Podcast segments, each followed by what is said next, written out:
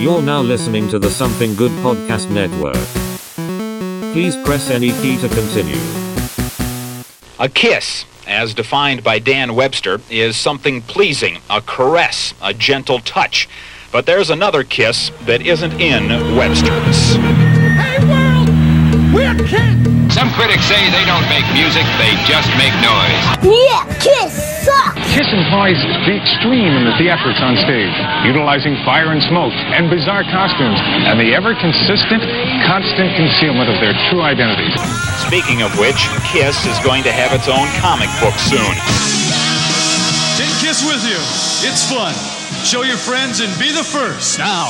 Oh my God, no time to turn. Welcome once again to No Time to Turn, a Kiss nerd podcast. Nerds. Not an expert, just nerds. Just Nah, nerds. We are not experts. We're just a bunch of random schmoes that like to sit around and talk about everybody's favorite group, Kiss. Yeah, that they love to hate. anyway, we are tracking the history of Kiss album by album, year by year, and uh, now we are uh, moving into the rock and roll over era. That is correct. We just uh, we finished uh, Destroyer, and I think as we were winding down Destroyer, the you know these things move move so fast, you forget about it because we have the hindsight of you know at this point, I guess for this era, you know, forty five years. And you forget that this stuff is just coming at a rapid clip. They're pulling uh, pulling stuff out every six or eight months. So in the middle of this destroyer uh, tour, they've changed or they've added, I should say, uh, business management with Carl Glickman, who is somehow partnered with Howard Marks, who was about to runs advertising. They've brought along um, a, a guy named Chris Lendt as the liaison and tour accountant, and he'll be a pivotal figure for the next, well, basically the next 10 years. Um, I'm reading uh, Peter Criss's book right now, and he's getting into uh, the personalities of like Chris Lendt and Howard uh, and all those guys too. Yeah. that's been a fun read right now. but uh, the um, the album Destroyer initially has not done what they had hoped. Uh, they really had, uh, I guess, um, pretty high expectations, great expectations, if you will, for that. And it doesn't really, uh, it doesn't connect like they were hoping that it would. And then an interesting thing happens. We discussed this, I believe, in the last episode. The uh, the um, flipping of Of the A side into Beth, of Beth to the A side, and suddenly they have a surprise hit on their hands. they're a household name, winning uh, awards and things like that. Well, and we'll People's get- choice, yeah. Yeah, we'll get to that. And then um, for Halloween, uh, they appear on the Paul Lynde Halloween special.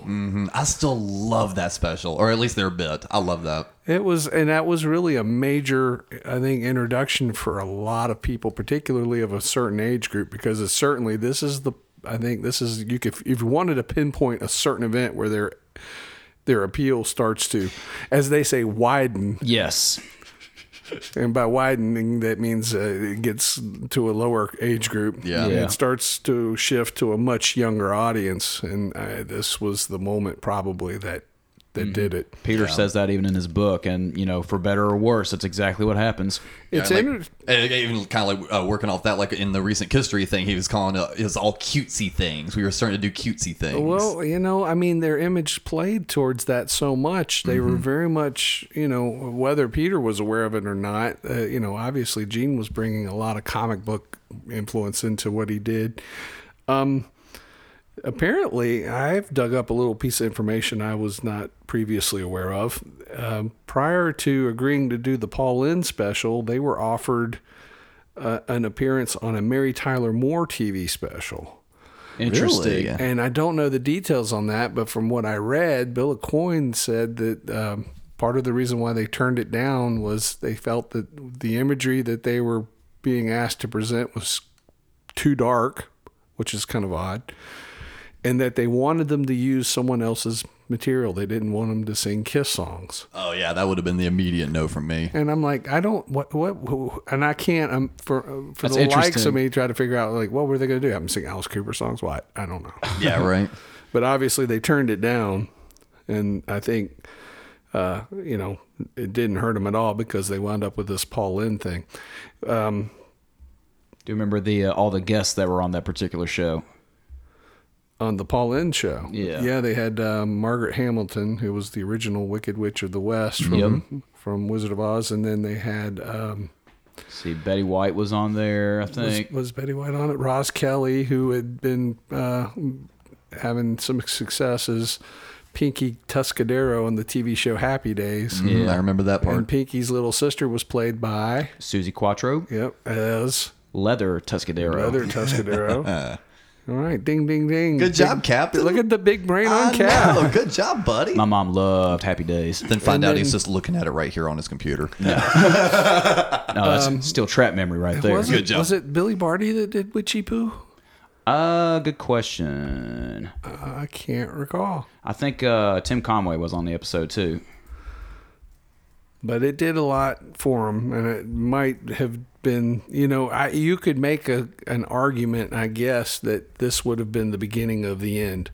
The Kiss as a as a as a, you know, it's also the beginning of the beginning in, in a very real way. But Kiss is that sort of kind of, I don't like to use the word underground, but they were certainly very much. Uh, an uh, you know a not even a niche thing but their audience they had built their audience on the road. They had not had a hit record including destroyer was not a hit record. I don't think destroyer even made the top 100 on its on its initial release. Now eventually it would climb back in on the strength of Yeah. of beth by that fall.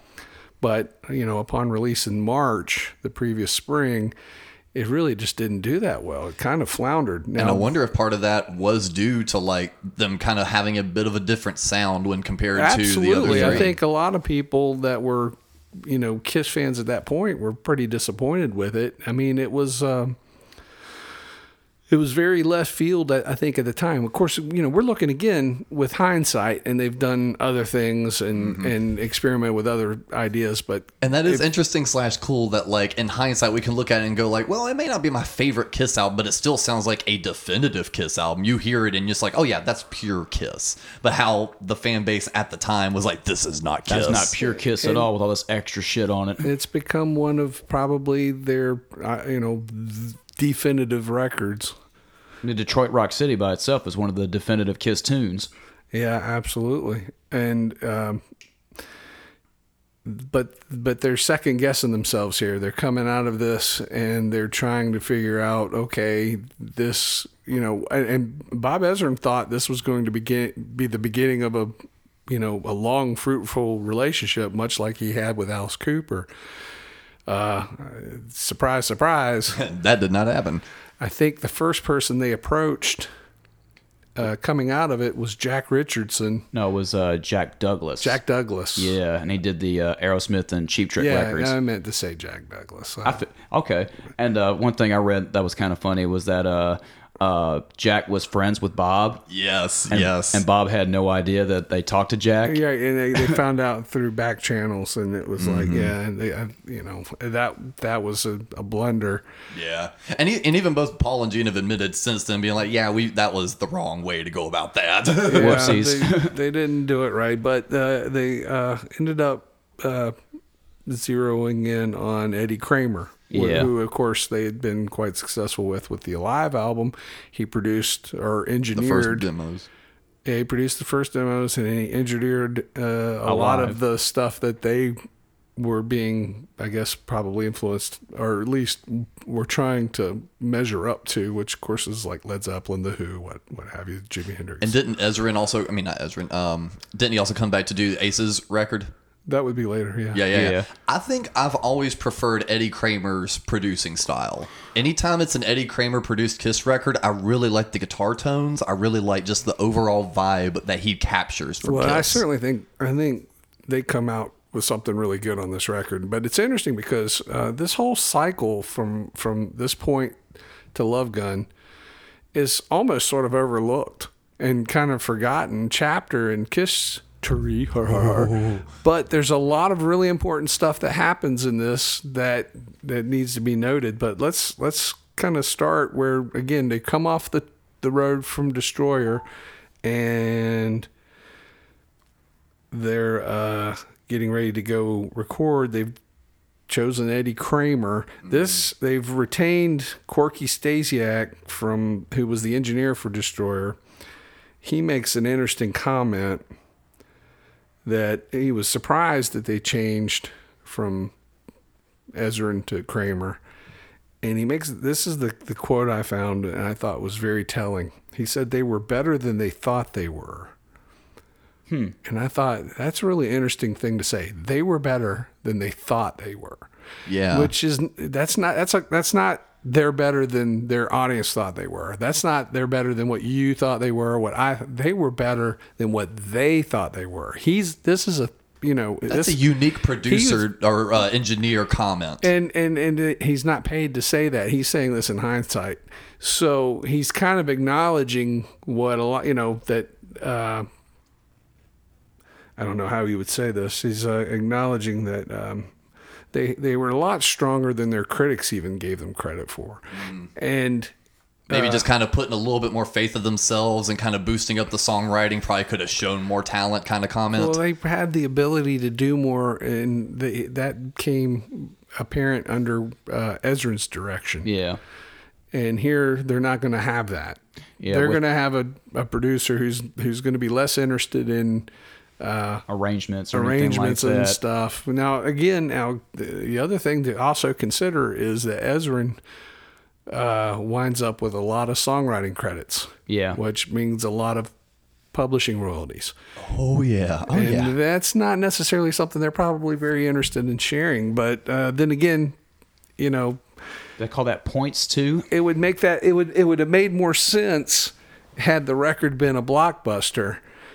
You know, because uh, you know to have given him you know a percentage of you know 10 million records as opposed to a percentage of a million records, which the album eventually did sell a million records, but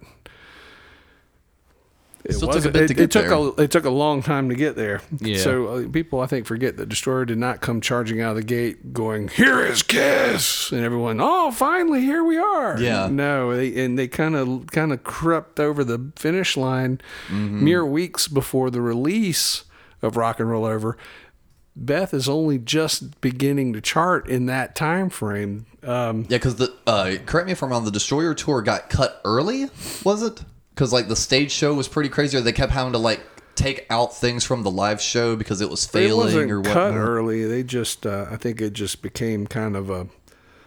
Uh, it was a big stage. It, Right. it was the it was their biggest production yet, but we'll get to that here in a minute Okay. because that plays into some of what happens here because they're going to continue to use this stage in the rock and roll over cycle. They're using the same costumes, same staging. But before we get there, let's talk about the album itself because they've recorded this in the very early fall of 76. I've got the dates September Yeah. 30th through October 16th. Yeah. Uh, that's according to Corky Stasiak's notes. And um, Over at uh the how do you say that? The Nanuet Star Theater. yeah, I think it's Nanuet, New York, which is not. It's it's about thirty minutes, I think, away from New York City. So it would have been a, an easy drive from from at any point wherever they might be residing at that point, which I don't know. But And again, they're with uh, Eddie Kramer, who knows how to work in a live setting like that. It's like uh, we talk about Bob Ezrin being a uh, an arrangement uh, songwriter producer, where uh, Eddie Kramer, would you say, he's like more of an engineer slash producer kind So of he's more of a performance guy. performance? Yeah, probably Yeah. that too. Well, I think also it's just getting the good sounds and stuff. Ace felt a lot more comfortable with them because they seem to have a good chemistry and work together to, you know, well let's let's try this amp, let's try Yeah. that, let's you know, let's play this guitar through that amp and let's play that guitar through, you know, that kind of stuff. The stuff I would eat up. Yeah, it's stuff that people don't generally think about because you just immediately assume that it's exactly as you see live. It's you know Ace playing a Les Paul through a Marshall. No, not No, it's like that. probably Ace. You know, and in some cases he might be playing a Telecaster through a you know a Super Twin. yeah, exactly. So that first um, Led Zeppelin album was made on a Supro and a Telecaster and a fuzz. Yeah, and so what's interesting, they've moved the drums again in this. They did this with Destroyer. We talked about this. They would set up the drums in different parts of the studio to achieve different things. I don't understand this concept very well because it seems like that would be inconsistent. But uh, apparently, they they uh, the the more the more famous or the more common story is they talk about setting up the drums in the bathrooms and using a video link. Yeah, Yeah, I which is unusual. But um, that's mentioned a lot in Peter's book too. See, that one just seems so hard to believe. I heard the one where they put them like in an empty hall to try to get that really big Bonham well, sound. uh, what they did is uh, uh, apparently this theater was a theater in the rounds, which had meant it had 360 seating and the stage was in the center. And um, from what I've read, the way I understand it is uh, most of the guitar parts are recorded with the amplifiers pointed outward into the hallways, into the like I guess the entrance hallways to the theater, and mic'd probably at different intervals.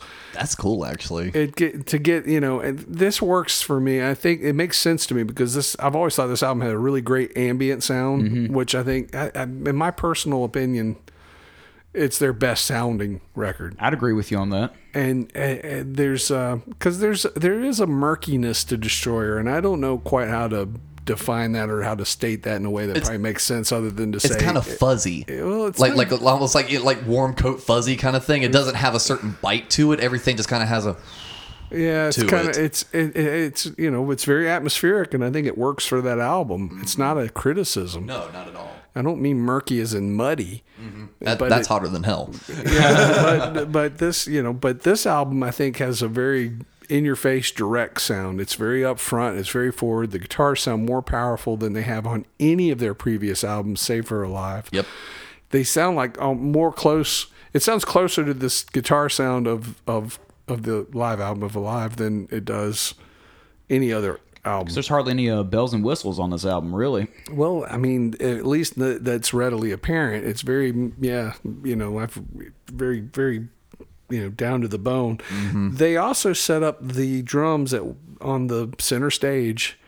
There's a story that Corky Stasiak has, relates in, in one of the books where they've spent two days setting up and miking the drums, getting a very, you know, because they wanted a bigger, thunderous sound, using the whole ambient tone of the the, the theater. And then Sean Delaney shows up with a skateboard. Yeah. I remember this now? And and somewhere someone thinks it would be a good idea to see if you can skate down the aisles. And in the process, he ends up skating straight into this drum kit that they've spent days setting up. And it's like an hour away from everyone set showing up to oh, record. If you're, Eddie, so- if you're Eddie Kramer, do you just like throw your hands up and you're just like, Well, that, no, see, no, he's not there. It's just Sean. Sean Delaney and Corky Stasiak. Just and fucking around. has broken his fingers. So with one hand, they're sitting around furiously trying to reset everything. Oh my god! And then everyone shows up and they're just like and and they they they just do some you know I guess you know some mic checks or whatever else. And Corky says Paul Stanley turns and looks at him and goes you know I think this sounds better even today than it did yesterday and he swears he never told anyone that story and and it's the only time the first time it ever got relayed was in that book Wow. it's a funny story I do know? love that, especially because I've also been in those shoes of like like being in the studio and like people are moving a little bit too fast in the tracking room, and I'm like, you need to watch these microphones. If we touch one of these, we're probably gonna have to redo everything. so do y'all want to do y'all want to go through this album uh, we go song by song uh, yeah, sure. Let's go ahead and do that. because um, it's a lot to chew on with these songs. There's some there's some stone classics on this. Absolutely. And uh, your favorite bit of trivia? Actually, I will always remember. You were always before I really dug into the internet. You were the treasure trove of like the fun Kiss trivia. And do you remember the, you told me about this record that a lot more people have brought up, but might as well too while we're here. The fact that everything has a fade out. Oh yeah, there's no Yeah. there's no hard endings. There's people that I've argued with this about. It's like oh, the songs fade out, or all the songs are mostly just chorus repeated, and I'm like, uh, and your problem is I don't I don't understand this complaint. Like I understand if it's a fucking um, oh, what's the guy's name that writes all the fucking uh, Bon Jovi songs in the '80s and the Alice Cooper shit? Oh, uh, the um, Desmond Child choruses that repeat like you know eight times They or whatever. haven't. They haven't got. It isn't that bad. They yet. haven't. They haven't met Desmond Child at this point that I'm aware of. But yeah, I can. I mean, I guess you could say it's a valid complaint, but I it doesn't bother me. And I think part of this is because uh, there's there is the timeline issue that this is Mm-hmm. the first Kiss album that I ever got. I didn't get it. My brother got it, but by you know by default it was. Actually, we had we might have had hotter than hell before that but you know this is a dim memory but Yeah. you know This one definitely this grabbed you harder. and in in the interest of full disclosure this is my personal favorite kiss album Okay.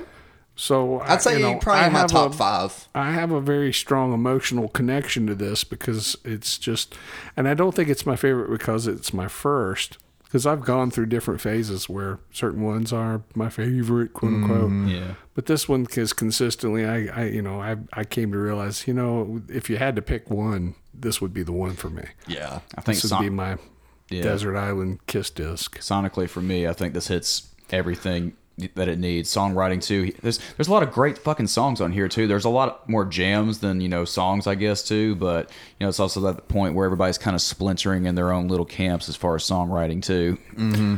Well, they never really wrote together per se. There's a very small, like uh, it's I think less than five songs that are credited to Simmons and Stanley together. Yeah. A lot of them are just like either Simmons with someone else, Stanley with someone else. Stanley with to- Delaney. Yeah. Sean Delaney again. He he he's got his presence on this record. There's a big thumbprint there that Mm-hmm. not acknowledged, not not as strongly as it should be. Let's start. You know, let's go uh, song by song here. Opens with "I Want You." Starting with a 12 string acoustic. which is you know I think you know it's kind of throws a little bit of a swerve right out of the front, mm-hmm. but um, Immediately flips the script on you. yeah, yeah, it, I mean, it- you know, but you can almost feel it coming, but uh, it has almost that kind of uh, I don't know, it feels kind of very very seventies kind of. AM kind of a sound and that just Especially with that with the intro. acou- yeah that's what I mean that intro part just has you know kind of is like okay where are we going here because it's almost like they're acknowledging that they just made this album that a lot of people didn't understand and they're kind of like They're kind of like we're poking fun going at it. yeah we're going to go there again no we're not you know I can totally see that. Here's my yacht rock intro, then Marshall guitars. And I'll say uh, this is one of the few Kiss songs that doesn't get better or worse when played live. It's a great song when they play it live. Like the Alive 2 version, I love that. Now, sure, that is mostly studio, but we've also seen like the uh, uh, Tokyo Dome or the Japan uh, Rock and Roll Over show. Yeah. And they play I Want You on that one. And that's still just like, ah, it's so good. I love It's so both the good. guitar solos that are on it too. Paul's part's really good. Oh, and coming from a guitarist standpoint, I am just a sucker for any of those da da da da da dum boom, just those little quick little walks. Ace will you do know, or the Paul will things, do. That's one I think. I think that's one of the things they do well. They're not. They're not super flash players, and that's. I think, nor should they be. But one thing that strikes me about this song, the recorded version, not so much the live version, is it's it's very funky. oh yeah, Oh, especially yeah. on the bass. Boom, Yeah. And that little And dropout that you're talking about, that dun dun dun dun dun dun dun. Uh-huh. We've talked about this on previous episodes how there always seems to be this kind of unacknowledged but very pervasive R&B influence on a lot of what they do, particularly Paul's stuff. And it's odd with Paul because Peter was the jazz R and B guy. Well, I, but you know, Paul's a great. I mean, he's a great stylist. I'll I'll, I'll say that as a as a as as the best as I can, eh, rather than a great copier. but he's really good at copying stuff. He's a great stylist, you Yeah. know. And and I think it gets overlooked because it's muscled up so heavily, and they hit so hard with it that you know you almost miss it. But that funk feel is very much there. And Oh, yeah. I think this. I think there's a lot of that on this album. That just it, it- you know, but it's layered under the sheen of heavy guitar, mm-hmm. and that kind of gives it um, you know its own uniqueness. You mentioned the there's the dual lead on this. A lot of people I think aren't aware that it's a split lead. The first part is Paul Paul, leads over to Ace. and then it flips to Ace, and uh, they'll do this again on I stole your love. "I Stole Your Love." But we'll, that's getting ahead of ourselves. Yeah, Just a little Um, preview. That's my emotionally favorite Kiss album. those are like Okay. both like super melodic. The way they just kind of like you know lead into each other too. Mm-hmm. Oh yeah, Yeah. absolutely. and it, and it, and it's it's just done so so well that um you know it, you can almost miss it But Paul and Ace do have pretty good distinct guitar tones. And for the longest time, I was always like the Ace fan of like, you know, loving his tone. Uh, Using maybe like that song as a reference point, I really like Paul's fuzz guitar. Like it's just, it just hits just right. I love it. well on this album like again i think they've really caught the guitar sound on this song in a way that none of the albums did have previous um and then of course at the towards you know the, the the end of the song where it reverts back to the acoustic part but when it launches back in they have the uh the uh, Flange. the flange across it. Oh, you know. yeah. that's man. And then, and then the doing those little- screaming guitar solos at the end and everything else. Yeah. It's, it's like the guitars are matching Paul's. I want Yeah, yeah. you." Yeah, e- excellent songwriting, excellent song. Very, very uh, killer song. It's one of my. I was gonna say uh, if it's my. I don't know if it's my favorite opener, but it's definitely up there in the top uh, five for sure for Kiss records. It really it works. It's it's it's really Very strong. powerful. Then it goes into uh, the song "Take Me." Mm-hmm. This is a It's kind of like a Zeppelin-y riff. Dun, dun, dun, dun, dun, dun, dun, yeah. You dun, know, dun, I mean, dun. uh, there's there's I guess there's some. Uh, Sean Delaney, I think, at one point claimed to have written this front to back. Mm-hmm. But I mean, you know, he said, she said, whatever. right. Yeah. That wouldn't surprise me if he had put the lion's share of the work into this. Especially with the lyric content. Oh yeah, Well, I say that only because, you know, again, it has kind of a funk feel. and you know what Uh-huh. I think also adds to that, and this another reason I think Sean had a pretty heavy hand in it. It, correct me if I'm wrong. Around this time is when Casablanca was also doing a lot of the disco stuff and kind of like uh, Donna Summer and things like Mm-hmm. that. Correct. This song has double hi hat. Yeah, Peter's yeah, yeah, and it almost kind of mimics like a tambourine kind of sound. right. And so that even leads me to believe that with Sean being so heavy into the disco scene. yeah, but did he introduce that? I mean, that would have been more of a production idea. I'm not sure that, yeah, you're right. you know, I, that could have been Peter's inventiveness. but I, but I'm I'd, I'd I'm rather sucker I'd rather give cre- I'd rather give credit to Peter for the inventiveness because he never gets any credit for his inventiveness, and there's some cool stuff going on there. Oh yeah, well then uh, right here on No Time to Turn, Peter did Yeah. that. No, I am just a big sucker for that double uh, hi hat thing. I just Yeah. I love that I sound. do too. I, I love this whole song. You know, I just think it's a killer riff. Um, you know, Live when Gene does it, take me. yeah, well, No, it's, or that, or like uh, who does like the high parts on that? Where it's like take me. That's what it Oh, sounds yeah. like live. but that's a that's a, a really great song. The lyrics are kind of dopey, but you know, what's the What's the first line? Grab your hand on my Uh, rocket. put your hand in my, pocket, grab onto my, rocket. Yeah. feels so good to see you, Lucille.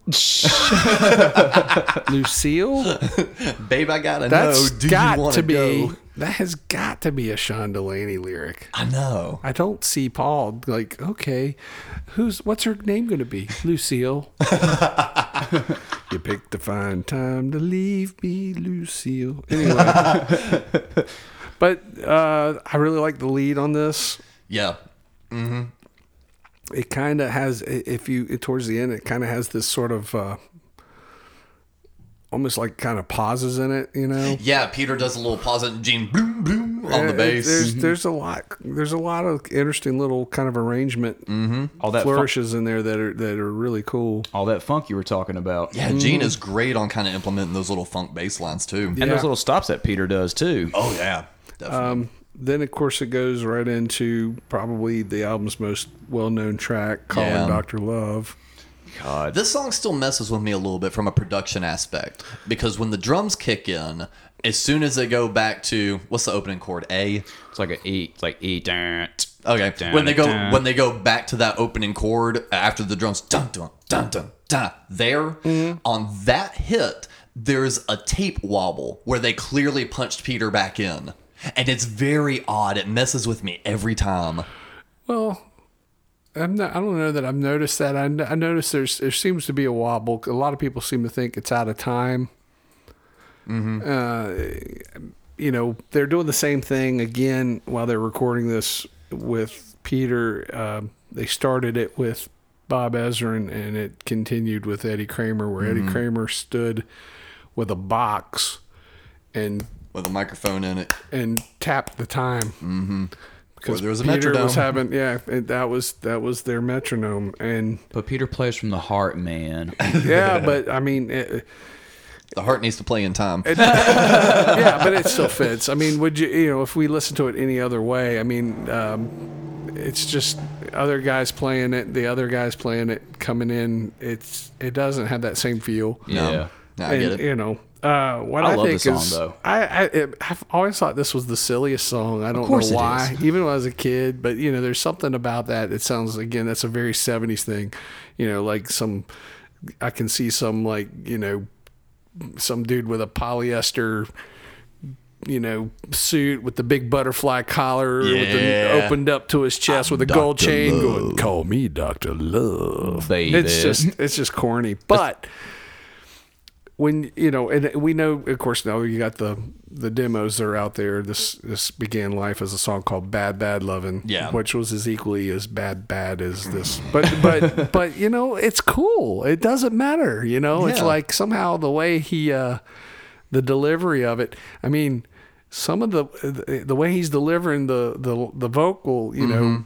Uh, In the end, you let me. yeah, but he's saying something. You let me- Duo. Duo. Yeah, ju- Yeah. What is it? What the hell is that? You Yeah, I know. I- He- we he'll- he- never understood that. Even when we were kids, we were like, "What's he even saying there?" You know what? I wonder if that's like a geneism because he kind of sounds like that when he says double roll I, in, in the I- movie. I, don't. I don't know. I don't know. Or the but uh, what I think is cool in the in, in is when you get to the solo, and he starts going up on the high part of the of the neck. You know, it's mostly bends the whole he's time. He's doing these high bends. They, if you listen, they they ramp up the uh, the reverb on that, Uh-huh, so it it sounds like little it sounds like it's going way up in the I've sky. you know, that. and then it, but then it, when it drops back down, the reverb drops back down. Yep. You know, and it's no, like that's an awesome little trick. it's little it's little things like that that just make it you know That's such an Eddie Kramer move too. yeah, and it's it's I don't know. I And he just and he name drops the band's fucking name in the song, like subtly. Oh, like- yeah. So the first step of the cure is a a kiss. kiss. but, and Cherry then, flavor. and then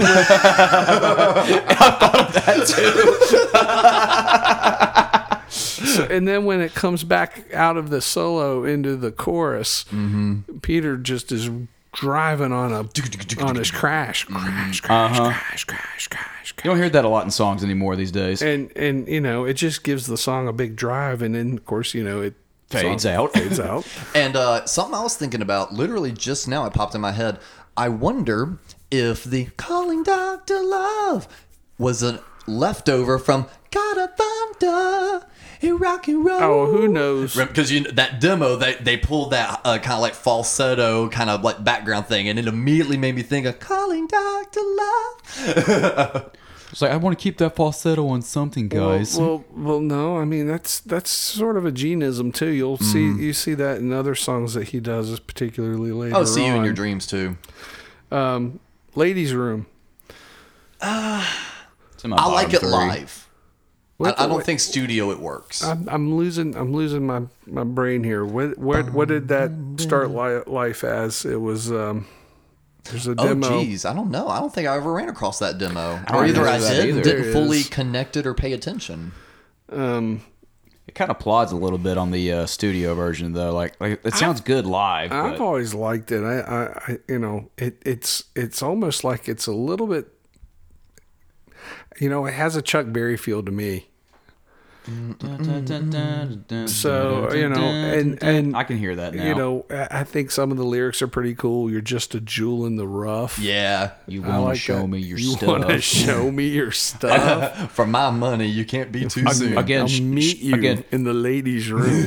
See. Like, I mean, you know, we used to think, you know, when you're a little kid and you're hearing that stuff, you're just like, ooh, what, you know, and then you're like, what are they going to do in there? I, I, I don't know. you know, Talk about Jesus. yeah. You know the danger element. But the cowbell, You Yeah. know, that's a weird that's a weird break in the in the in the every chorus. It's get a it's a little it's a little odd. Yeah, because there's no tambourines or shakers or anything like that. You got to Mhm. break it up with something. I always like the cowbell though, especially on Kiss songs. Yeah, I, I definitely like. I, I think it's a good and well written song, especially the chorus. I like the chorus; it's catchy as hell. And, but uh, I like the alive version. I just think it's got that. It's a little faster and it's kind of get a little bit more excitement to it. And they don't do the. uh I'm not a fan of the way they end it when Peter goes into the halftime. The doo doo da doo doo da well, doo doo da. It- that- to me, it just loses all bit of like little bit of excitement it, feels actually weird. had. Yeah, and Gene plays rhythm guitar on this track too. It's the only uh like the other weird album note that I have for this entire record is that Okay. Gene plays rhythm guitar on this one song, and that's it. Well, I like Ace's lead on. it. It's very simple. Yeah. Yeah. It's but it's very effective. I mean, it's it's very melodic. A good Um, ace solo is one you can sing back. like I just did. Exactly. Yeah. Oh well, and, and that's pretty much all Ace solos. Yeah. That's you know that's something that Especially he never these really first like five or six records. You know, Yeah. Ace wasn't a flash player like what would become popular in the '80s. But then again, can you sing along with like fucking Eddie Van Halen solos? No.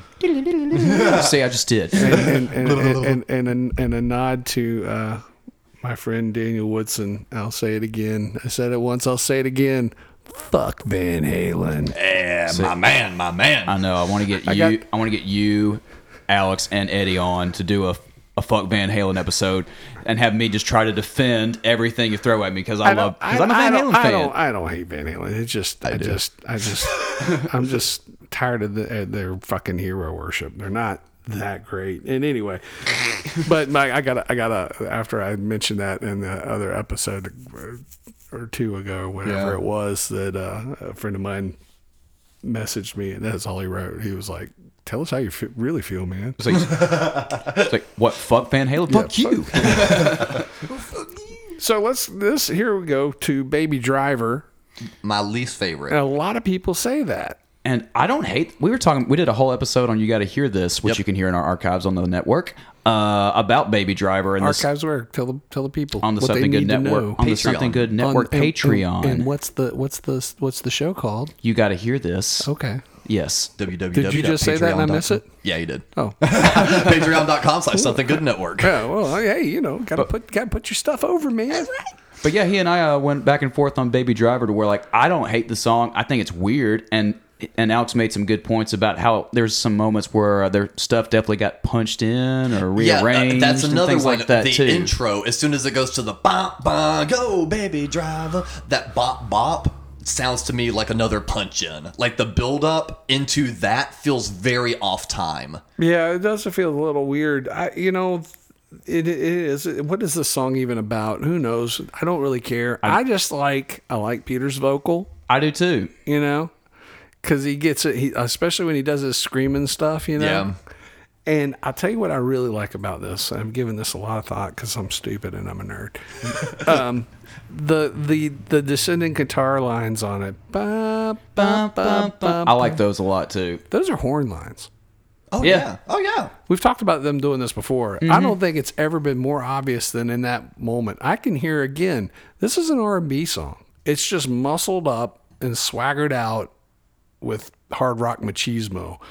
But really, you know, this is just this could have been just as easily um, uh, you know, a driving uh, more Detroit- funk more funkadelic than than Earth, Wind and Fire, but it's still, you know, No, but with it's just a stripped down rock and roll version. And uh, I found uh, a, a a line in Peter's book where he talks about this song that I thought was interesting. He claims that Gene and Paul messed with the arrangement on Baby Driver and Yeah. post. It's it's very likely, you know. It's hard to say. Um, This was co-written with uh, his uh, main songwriting partner uh, Stan Stan, Penridge, Yeah, well, co-written. yeah, Yeah, you know, who knows? But But I, I think the like looking at it from a guitarist standpoint, I think what bugs me about the song is the main riff is just dun dun dun dun dun. I like dun, that. That's dun, what I over like, and over. I like that, and I like you know that it's kind of got almost a call and response with the guitar. It's the ver- you know he sings the verse and it's met with the guitar. yeah. That matches it. And uh, you know, I just think this is an underrated song. Honestly, I think this is just it's it's a solid driving, you know, I like that drive bump. bump. a little Uh, there's hard something rocker. about that. It's got you know, but you know, and I like the the the, the horn sounding guitars. Mm-hmm. You know, that chorus, those guitars just rain in over everything at Yeah. the end, and I'm like, this is just a really killer song. If you really give it a, a fair shake, you realize, man, there's there's a lot going on here, and this isn't the underrated song that people want to dismiss because. You know, there's a lot of fire and fury in this. Yeah, and I can totally. I, I think looking at it from that angle, I can probably appreciate it a little bit more. It just, you know, actually from what you were saying earlier, you know, this is your favorite record for so many solid bangers. Mm-hmm. I think that's why it kind of stuck out to me because everything else was so like between eight out of ten to ten out of ten. That this one hitting like maybe a five out of ten was like, ooh, what happened? Oh, see, I, I wouldn't, I wouldn't rate it that low, but when that that's that's just me. when that movie Baby Driver came out, what was it, five, six years ago? That's all I sang in my head for a few days. you flip the album over, slip the needle in the groove, you get a very awkward intro to the song "Love 'Em and Leave 'Em," and it just keeps going and keeps going and keeps Mm-hmm. going, and it seems like they were trying to like stretch for space here. Mm, I can There's see that. not a lot of song here. If there's any valid criticism for the endless chorus and the fade out, you also got an endless intro here. But having said all that, I love this song. Oh yeah. And in my I really three. love this is one of my all-time favorite Gene vocals just for that opening line where he goes, "You see me coming your way, hey, hey, hey." Sitting by And I, but just that hey, hey, hey, hey, Yeah. that right there in and of itself, and I'm just like every time I hear that, I'm like, yeah, I love that. No, I really, I really do love this song. To me, this is one that probably doesn't get as much love as it should, even though it was part of, which we can talk about after the fact. It was part of those three videos they kind of shot. Yeah. Uh, Which is interesting because I mean, what was their? in- It seems like they had an intention for this to be a single. It would be an odd choice for me to be a single. It's got uh, that weird that that solo is a little bit weird sounding. It's it's processed in some way that I haven't quite figured out what they're doing. Yeah, to it's it. not quite a reverse. Yeah. Like when he's doing that. But I think that's what they did. I think Okay. they reversed it. That's what, uh, I've Eddie read Cra- somewhere that that's what the trick was on that. Okay. Because that's that's another Eddie Kramer trope that he would play a lot of shit backwards since like his Jimi Hendrix days. Yeah, and so it just has that weird sound to it, you know, and uh, I don't know, but it I, I love it. I think it sounds cool, and I you know I like I like the you know I just like the whole thing. I don't mind that it extends. I'm I'm like you know don't bore us, get to the chorus kind of idea. And, and the Right. song is pretty much all chorus, and it's like Basically. and and it's like gee, what's this song about? Oh, I think it's readily apparent.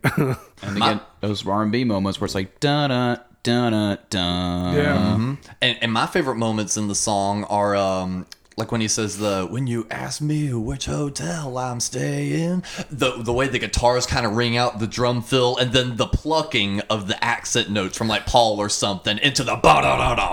Don't they? Don't the, no? This is uh, the lyrics are come from that rock and Rolls Royce. Yes. Yeah. Mm-hmm. Which you know, I could see that have been a workable song too. Yeah, it, it was probably the most fleshed out of out of all those. It felt like. Now let's go into what I would say is probably the single best Kiss song of all time. Really? Yeah, I think there's there's few moments that shine as brightly as this. They hit all the best stuff that they know how to do. It's definitely one of my favorites. It's it's got and we're we're talking about Mr. Speed, of course. Yes. Mr. Speed is if I were to go, okay, what's the all-time greatest Kiss song? I usually I usually would go to that. Yeah. And there's I mean just that riff. Mhm. I mean it's a, it's got that kind of a blues bend riff. They've Yep. never played this live and from what I understand from friends, it's not that easy to play. Or not easy to play and sing necessarily. Yeah, yeah, yeah. It's kind of like uh, the "Can't You Hear Me Knocking" riff from the Rolling Stones. Oh yeah, yeah. You know, I never thought of that, but uh, you know, but it bends a lot more. Yeah, exactly. You know, but it doesn't sound slinky, and it doesn't sound you know Too loose. too No. loose. It's it's still got power behind it. Great Paul vocal. Great Paul vocal. Especially, I, I love his uh. Yeah, Yeah, he's got the sass vocal Mm-hmm. going, and it, and, and he's he's got a little bit of a bite to his voice. He's Yep. not singing, singing. And that! To me, that's what Paul does did best. That's that's one of the great differences between '70s Paul and Paul thereafter when he started trying to be like I don't fucking know. Oversing. Yeah, when he tried to be some great singer, but what made him a great singer was, you know, again that sass, that Yeah. grit. You know, it's soulful. attitude. It's attitude, and you know, then on top of it, you get to the to those little breaks where they do Beatle harmonies. Yes. And mm-hmm. what do, if there's one thing that Kiss does really fucking well is ape the Beatles. Yes. And you know, Gene more so than Paul, Mm-hmm. which we'll discuss in f- future episodes. I, am gonna we'll, we'll get into that at length at another point, but you know. That Beatle harmony has always been their secret weapon. Yeah. Their ability to do that. So few groups had that. Mm-hmm. Nobody You wants know? to. and and the way they put it in there mm-hmm. i mean i don't see why this wasn't a single i don't understand why this isn't like more widely known oh, This- Yeah. you could totally hear this on like just regular classic rock radio after fucking Lynyrd Skynyrd or some shit. It's just a good like take the name Kiss out of it. It's just a solid '70s rock and roll is well, song. never take the 70s out of it well, it feels very of the time though. i think it's just a great rock and roll song and it just it spills over itself and is one of the most underrated and underappreciated songs in their catalog. Not when not not well maybe not so much. I can remember many many years ago on probably it might have been the kiss asylum webs, website. I mm-hmm. don't remember. There was a poll of everyone's favorite kiss song and mr speed won. Oh wow, and i was like eh, I- you know i am not alone. I'm validated. you know and I, I still think that you know with like hardcore kiss nerds that mr speed is the stone jam. I mean i i, I just i love this song. I like the lead in it. Yeah. you know not that many notes in the the solo it, or anything like that either. It's just like a lot of bends, just like uh, Doctor Love. well, and it's got that little shuffle in it, the da da da da da da da da da da da da, you know, and then and then it, it, it and then it all just kind of stops, and then he falls right back into the riff again, Yep. and I'm like, that arrangement is fucking clever. And then they change up the riff once they get back into it. Mm-hmm. Ba-na-na, Yeah, yeah. Ba-na-na-ba. We, we totally like use that as a blueprint for a song we were doing because we just I love that kind of arrangement where it's like it kind of comes out and then you modify the riff a little bit and then you bust it right back on in. And, and and you know what's interesting is they do this again in the song after, which leads us Yep. into "See You in Your Dreams," another favorite of mine from when I from when I was very young.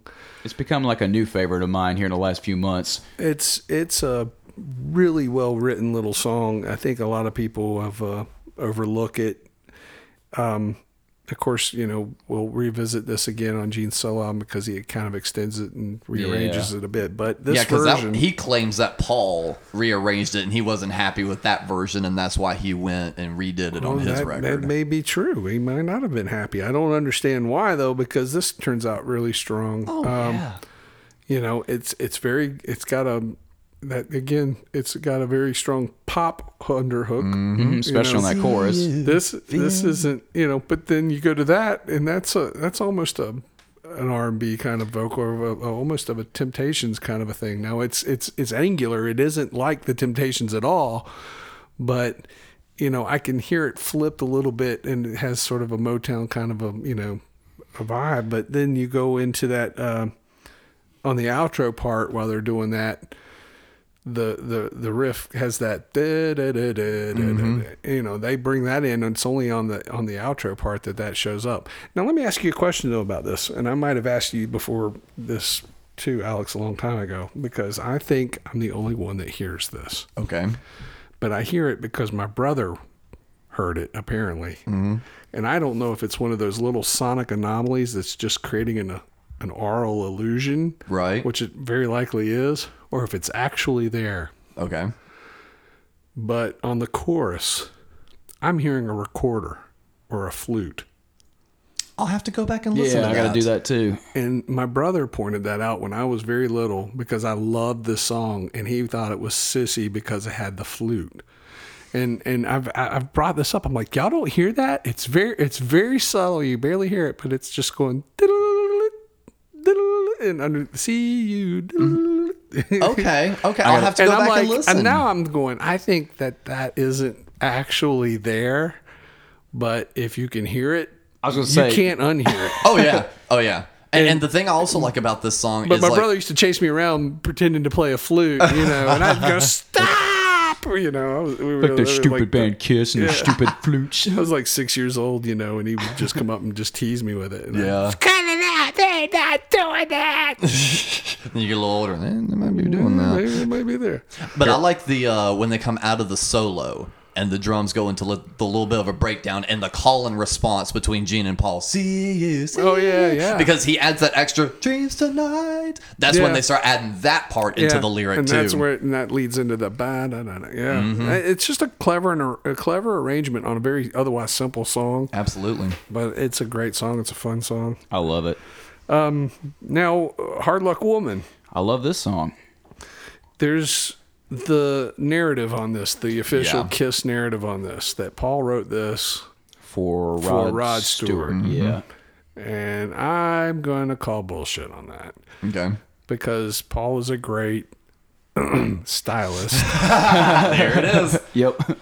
I think he wrote that in you know to be in the style With- Rod with the intention he to wrote pitch it to for uh, for them, and I, I almost would be uh, you know because he's on so, he's so heavily on the on the fuck Peter bus Mm-hmm. that I don't think they want to acknowledge that that song was probably even written with Peter's voice in mind, Oh, yeah. knowing that he had that same sandpaper kind of quality mhm. this song could not have been sung by anyone other than Peter if you wanted to get that effect. If you're trying to achieve that Rod Stewart faces thing, Mm-hmm. which is obviously what they were going for. I was hearing Maggie May throughout it too. Yeah, well, that's you know, so I can't see that ever not being the the end objective on this. right.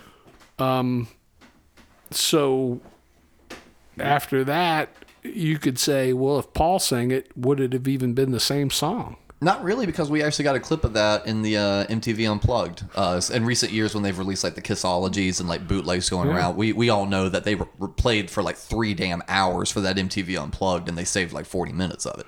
And they did that during a changeover. Okay. Paul saying "Hard Luck Woman," and it didn't quite hit. Like Paul has a great voice. I still say Unplugged is one of the best Paul's best '80s to '90s vocal performances. But but again, but it just didn't hit. If it, but it doesn't hit because because it doesn't hit, or it doesn't hit because we're so used to having the, gravelly version that we know that that raspy Paul, Peter, you know. I think that's just what the song calls for. I like the song a lot, but it is. It feels like to me a very convoluted, conscious. Mhm. We're trying to sound like the Faces Mhm. or Rod Stewart solo or whatever. Yeah. And uh, and to me, so that kind of almost wrecks the song for me. Really? It's Yeah. one of my favorites. And I like the song. I think it's really well done. I Yeah. mean, again, Paul has that ability to write in a style and, and emulate it.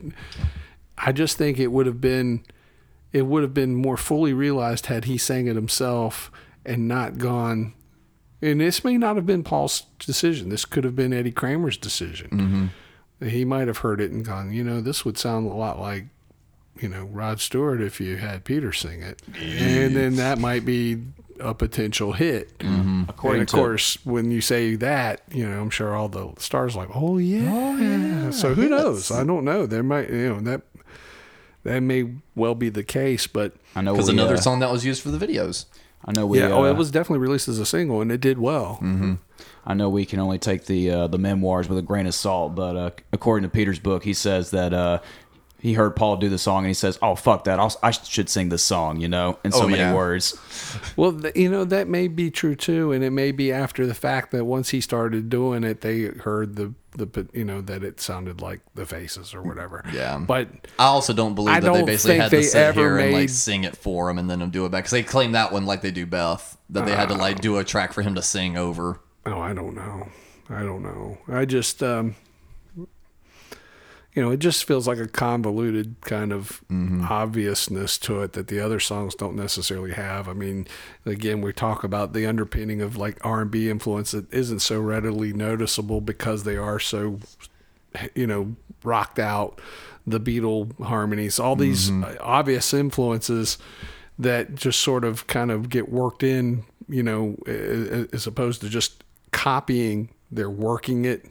Yeah. This feels like they're just copying.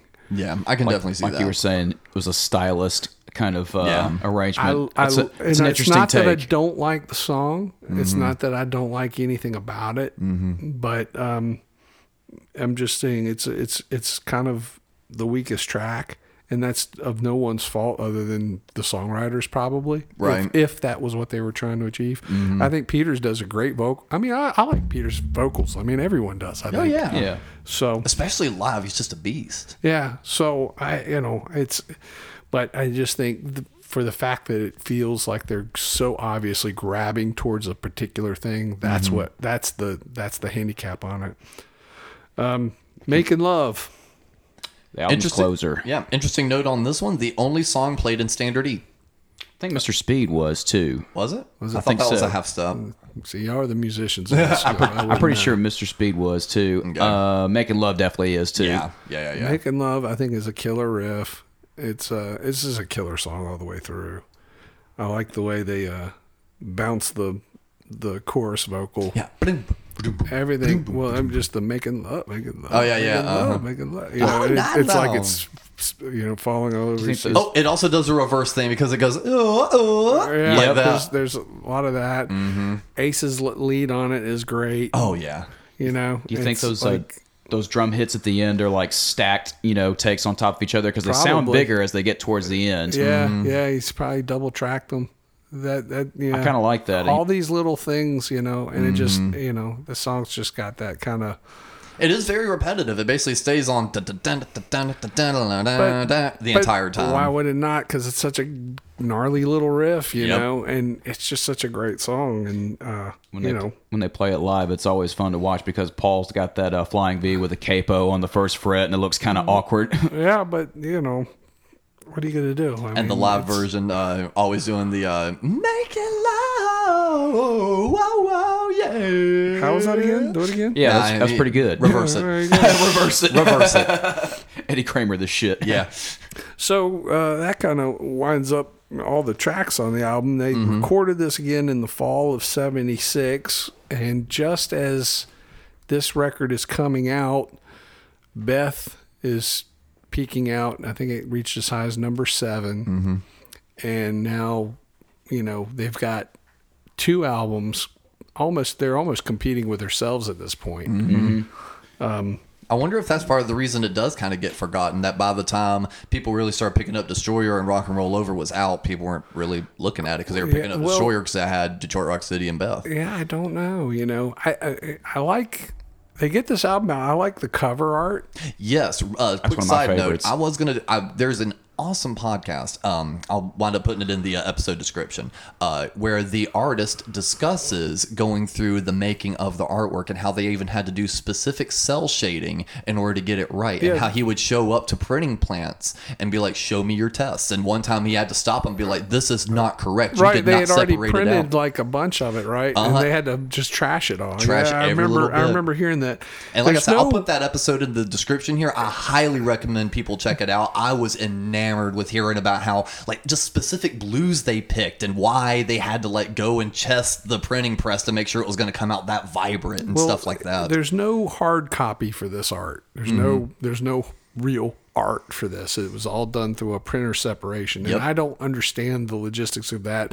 I do a little bit, and that's why I said I don't even want to accidentally mess it up. Just take a look in the uh, episode description here, guys. And if you if you're interested in art and the process of how to get that kind of stuff done, highly recommend it. But I'll tell you, it's interesting to note there is a particular pressing of it exclusive to the RCA Music Yes. Club.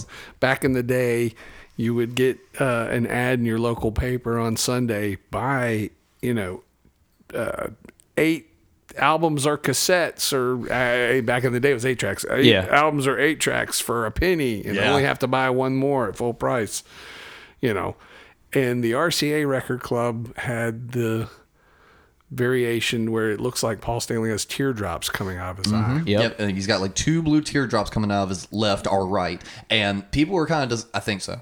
I may be flipped on that. Either way, uh, but they discussed that later on, and apparently that was just part of a pressing error. It like was the just blue. A, yeah, it was just an error in the in when they printed it.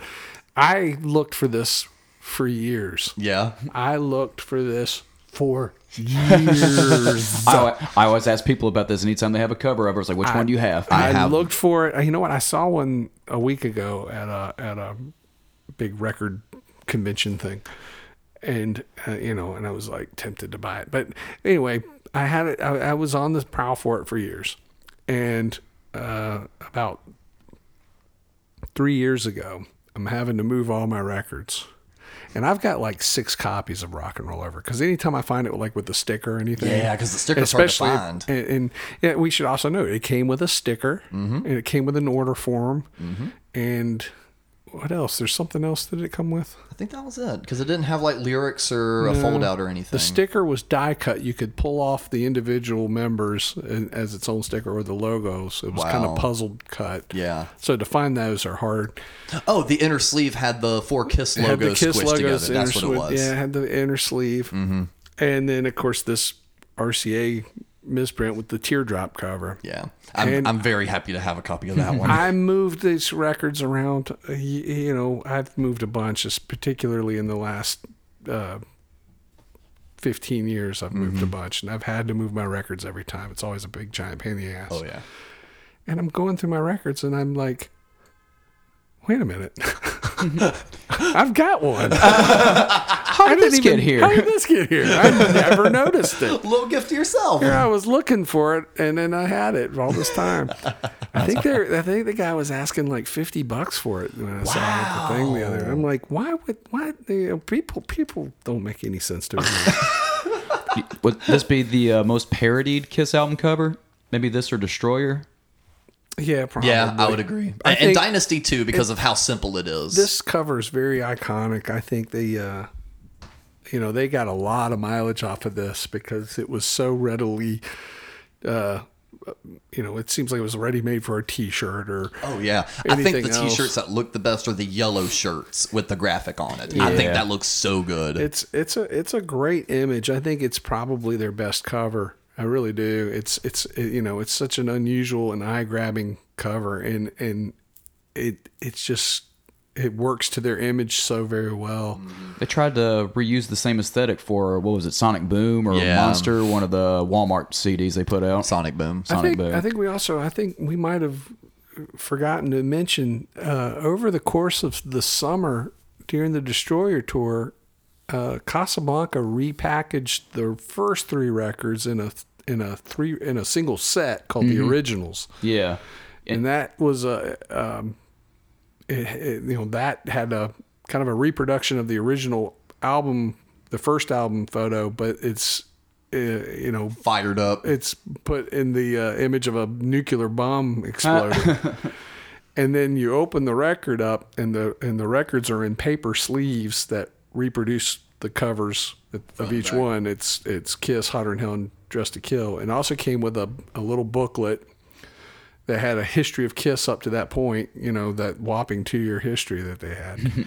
But it's crazy that but- they could fill up a book just in over two years. Yeah, and there was a lot of cool little information. It also came with um, it came with a, a sheet of punch out trading cards. You could punch it out off the sheet. Yeah. they were perforated, and then a large uh, Kiss Army sticker. Yep, yep, yep, yep. And finding this is very hard.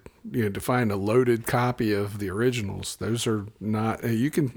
I find the originals fairly frequently, but they're almost in uh, varying states of disorder. They're missing records. or Yeah, my- my copy- always missing the inserts. I don't think I've ever seen one that had the cards in it. No, I, I don't have the cards. I've, I've got one. Uh, it's got the booklet, but it's basically falling apart, and it's missing one of the records. I think it's it's either missing Higher Than Hell or the first record. well, I haven't seen one with the cards in it, except for the one that I own. oh, I'm sure John Five has one too. Yeah, yeah. You know what? Uh, that guy. You know, I watched his fucking collection video the other day. It's nuts. It's sick. That Yeah. guy. You know what? That guy has got everyone beat oh yeah, by oh yeah. miles. You know, we have And, to and he's a prime example. master. And he's a prime example of I couldn't give a hit, good damn about his band or the sound he makes, but I love the fact he's such a Kiss nerd. Oh yeah, I love it. Yeah. Uh, Corky Stasiak makes this great comment about uh, rock and roll over after the fact, and and or great depending, uh, interesting, I should say. This comment in and of itself, we could probably do a whole episode on. He said, you know, rock and roll over was a great record, but it was not Destroyer. Yeah. I wonder what he exactly meant by that. I mean, it's- Destroyer, they really went over and above what they could do. They they learned a lot with it. They were they were making uh really, you know, I mean, I hate to use the word cuz it's pretentious, you know, but they really made kind of a piece of art with Destroyer. I mean, Yeah. it went Yeah, I can see to another level and that's again Bob Ezrin. Mm-hmm. And you know, I, it would be interesting to say at this point, had they continued with Bob Ezrin, what trajectory their career would have taken. Mm-hmm, Because uh, you know, it wasn't like I mean, for all of the Bob Ezrinisms, the over the top, you know, everything in the kitchen sink. The records he made were still very accessible. Mm-hmm. They're not. They weren't. You know, like art rock records or something. Right. It wasn't know. Yes or Pink Floyd. Although Right. he did work with Pink Floyd on the wall later And it wasn't Yeah. even as weird as some of the Cooper stuff. No. But even the Cooper stuff was very accessible. Uh, you know, I could see that. And so it would have been Ethel. interesting to see if they would have, uh, you know, I wonder if they would have uh, garnered any sort of kind of critical accolades at, after the after a point. I, would- I would say probably not. I think most people were still judging them by listening with their eyes instead of their ears. Yeah, absolutely. And and I think they were missing the. Uh, Well, this album also had a bunch of "fuck me, suck me" songs, like uh, Bob wanted to get rid of on yeah, Destroyer well, they, too. they were like, oh yeah, well that's kind of what we do. yeah, They We're hired a fuck me, suck me band. they hired Danny Goldberg as their publicist, who had previously worked for Led Zeppelin when Led Zeppelin had a very uh, difficult time with the press, had an adversarial reputation with the press, and Goldberg was became their kind of magic bridge to that. And it, so it made sense that Kiss would do the same thing. I think actually Danny Goldberg ran Swan Song Records for a second interesting. but um, it's interesting they, they brought him along. He, uh, I guess, in conjunction with their, uh, um, well, we'll get to this. So they, they, they, they, very important thing about the whole rock and roll over. I keep hitting my mic. the whole rock and roll over, you know, era is going to happen the following spring, but they're going on tour again. This is basically an extension of the Destroyer tour. Yeah. It begins in Savannah, Georgia. They're using the same stage, the same costumes. Um, some interesting things happen along the way. The mm-hmm. most notable being on December 12th in Lakeland, Florida. Ace Frehley grabs an ungrounded handrail Yep, and, and electrocutes, electrocutes himself. himself. Mm-hmm. It was like heart stopped for like a couple minutes and then I- kicked him I- back in. I don't know that his heart stopped, but he was jolted pretty good. They Yeah. took him off, and he kind of took him a few minutes to kind of recombobulate. He finished the show. Yeah. He said he didn't have any feeling in his fingers, but he finished the show. Finished the show. Well, you know, it's it's that shows a lot of uh, heart, but you know, he obviously couldn't have been hurt that bad if he felt, if anyone felt he was in shape to con- finish the show. Yeah. And also, it's Ace. By this point, he was abusing his body pretty well. That may have just been, who knows, maybe that electric shock kept him from dying so long. Right. well, they they had this magical, uh, this magical um, miracle drug that really served to help um, people in moments of crisis that helped them overcome things. It was called cocaine. I thought you were about to say cortisone, but No, that would be Peter later on. uh, on February 10th, the AMA Music Awards air, and they win for best single for Beth. Yeah. Lydia, his wife, accepts the award. Yeah, You and can then they find show like a live YouTube. clip or something Yeah. of them thanking everyone. and they're acting They surprised. actually- oh, we won! Oh, wow! Well, they recorded it several weeks prior. They knew that they had already won. Yeah. But um, I'm not exactly sure how all that works, but I think it's kind of ironic that Lydia accepts it. And the song's somewhat kind of a critical of a A female a with the nagging music. female, and she's Mm-hmm. like, "This is how everyone feels when their man's away." I'm like, "Okay," but you know that. Hey, kudos to Lydia Criss. That gave her her her moment. Oh, totally. And then on February 18th, another very important milestone in history.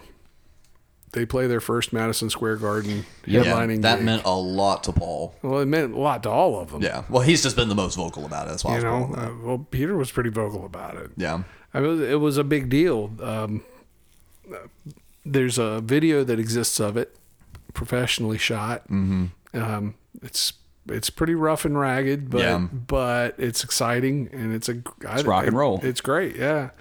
And you know that's uh that's interesting because it's 1977 at this Mm-hmm. point, early winter of 77. So three years prior, you know, we're talking about a band that couldn't give away tickets probably. I Yeah. mean, they were just, I mean, they're fresh out of the chute and it's In only New taken them. too, yeah. And in three years, they've gone from playing a place like the Hotel Diplomat or the Daisy or the Coventry. And now they're literally playing Madison Square Garden. Yeah. So their rise has been pretty meteoric. That had to have been like the peak moment for all four of the members at that point after all the shit they went through, after all the records, and after all it took to get where they are, like to headline Madison Square Garden for how many nights at this point? Uh, Well, this was only one. Just the one, okay.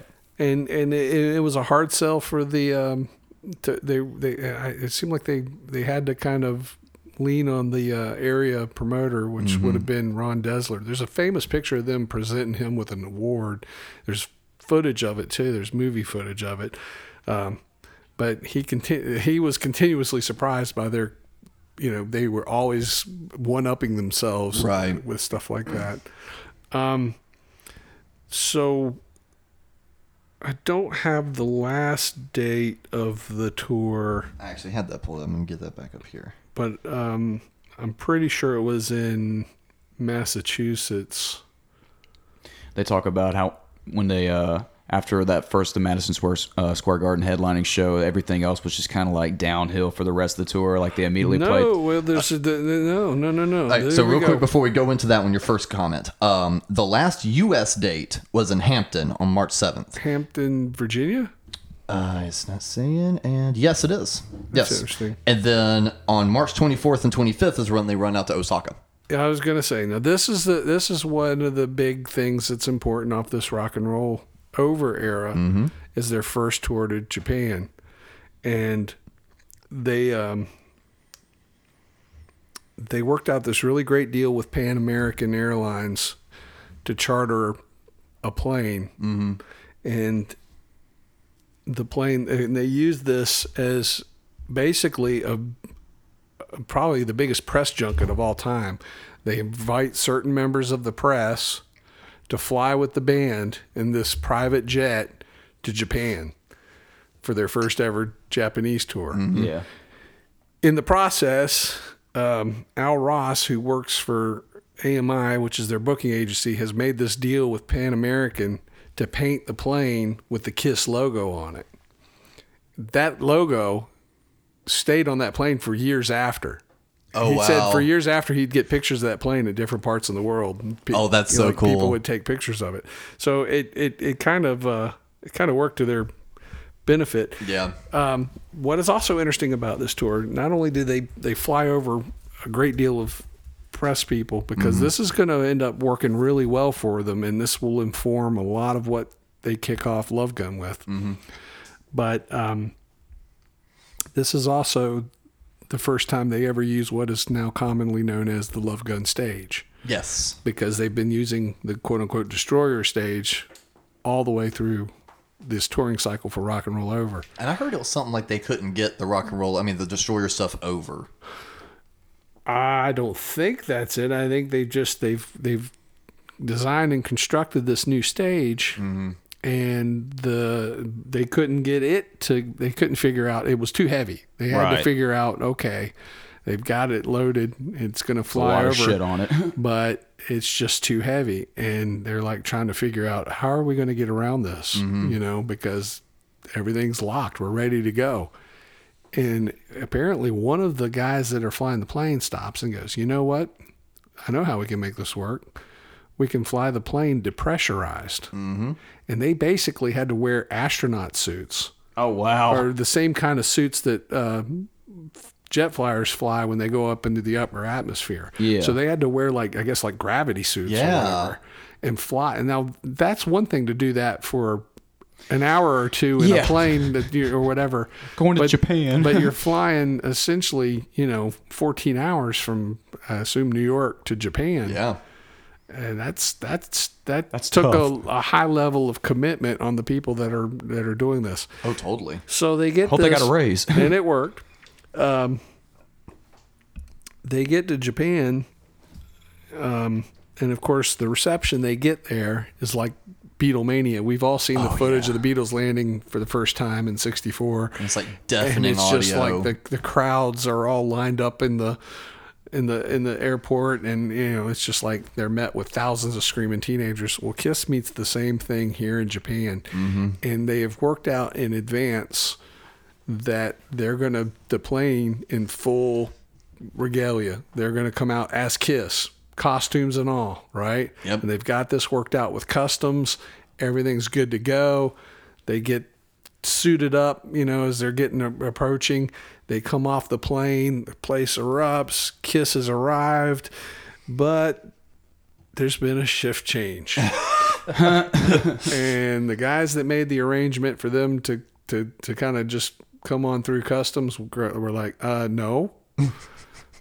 No, yeah. you're going to have to take all this stuff off. How do we know that you are the people Yeah. that are on this passport photo? Yeah. So they had to go to a room, take their makeup off, Which is already and, like they, and show that they are who they are. Yeah. And then redo everything so they can come back out again. It's I would like- be it was a cussing the complete entire clusterfuck. time. and it's like and at that time it took them like what an hour to put on their makeup and do it right and all that shit too. Oh yeah, I mean it still takes them a while. I'm, I'm sure they probably did it a Within lot about 15 that minutes. Time. Yeah. But yeah, and so that's how Kiss got. You know, that was their first uh, "Hello Japan," but that shows the level of commitment that this band had to take. Yes. and this is something they had to do. We we we laugh about this, but really, that's what they had to do to prepare for every single show, every single day, mm-hmm. every single press junket, every single interview, every single everything. You know, anytime there was a camera involved, they had to be in character. They had to be in costume. You know, and at the same time, they're still fighting on the regular, probably more so now as they're attracting greater interest to hide their faces because they don't want anyone to see, you know, they're pre- preserving that. People forgotten. No one knew what they looked like. And they didn't want anyone to know what they looked like. They were creating that mystique. So they go and they play. Uh, how many? I don't know how many dates. It wasn't many. It was like they were like only there for or like a week Yeah. or two. They, and and and it capped off with multiple shows. Three nights at uh, the Budokan in Japan. Japan in that time period in the late seventies really embraced, you know, the new rock that was coming out Oh too. yeah, they were they were Yeah. loving it. They And were loving did, it. And they did three days at Budokan, April first, second, and fourth. And one of those dates, they had to tear their stage down Mm-hmm. so they could do like a some other event at the arena that, That was day, probably the third. and then set it all back up again. Yeah. God.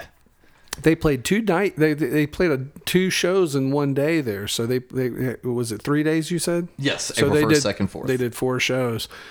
Uh, the shows were professionally videotaped for broadcast in Japan, and later, I guess they were used for uh, HBO. It was an HBO concert special. HBO was a new thing then, so most people probably never even got to see it because cable was had yet to really ascend like it had. Right. So that had to have been really special for any kid that had HBO in 1977 Oh, or yeah. 8, whenever it finally aired.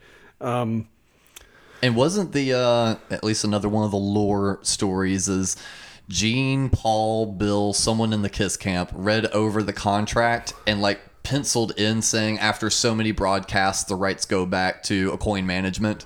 Oh, I don't know. I mean, that's a good story, but that's probably mm-hmm. apocryphal. I'm sure they were all that stuff was probably very carefully covered and and but you never know. I mean, Yeah. Um, they recorded those shows too. Mm-hmm. So Eddie Kramer was on hand to record all these shows. Those recordings exist. In fact, some of it survived to be on Alive 2. All- Mm-hmm. I don't know that it was intended to be a second live album. It was intended to be a live album for Japan, is the Yeah. way I understand it. Uh, much like Cheap Trick's at Budokan record was essentially Just for intended only for, market. for the Japanese market. right. so you know, there's that's somewhat of a question mark. It's like, okay, that was all recorded. Um, You can find I really think- good boots of it out there called The Lost Alive too. Yeah, but my question is then, as much as Alive had been doctored, th- how much doctoring was done to this? And there's never Yeah. been any information about that. I mean, obviously they had to have gone in and done something, I think, to clean it up. I mean, if they've taken the time to professionally record it, Mm-hmm. somewhere there had to have been some additional work because they did that. We'll, we'll discuss this in future episodes when they go to Australia Yeah.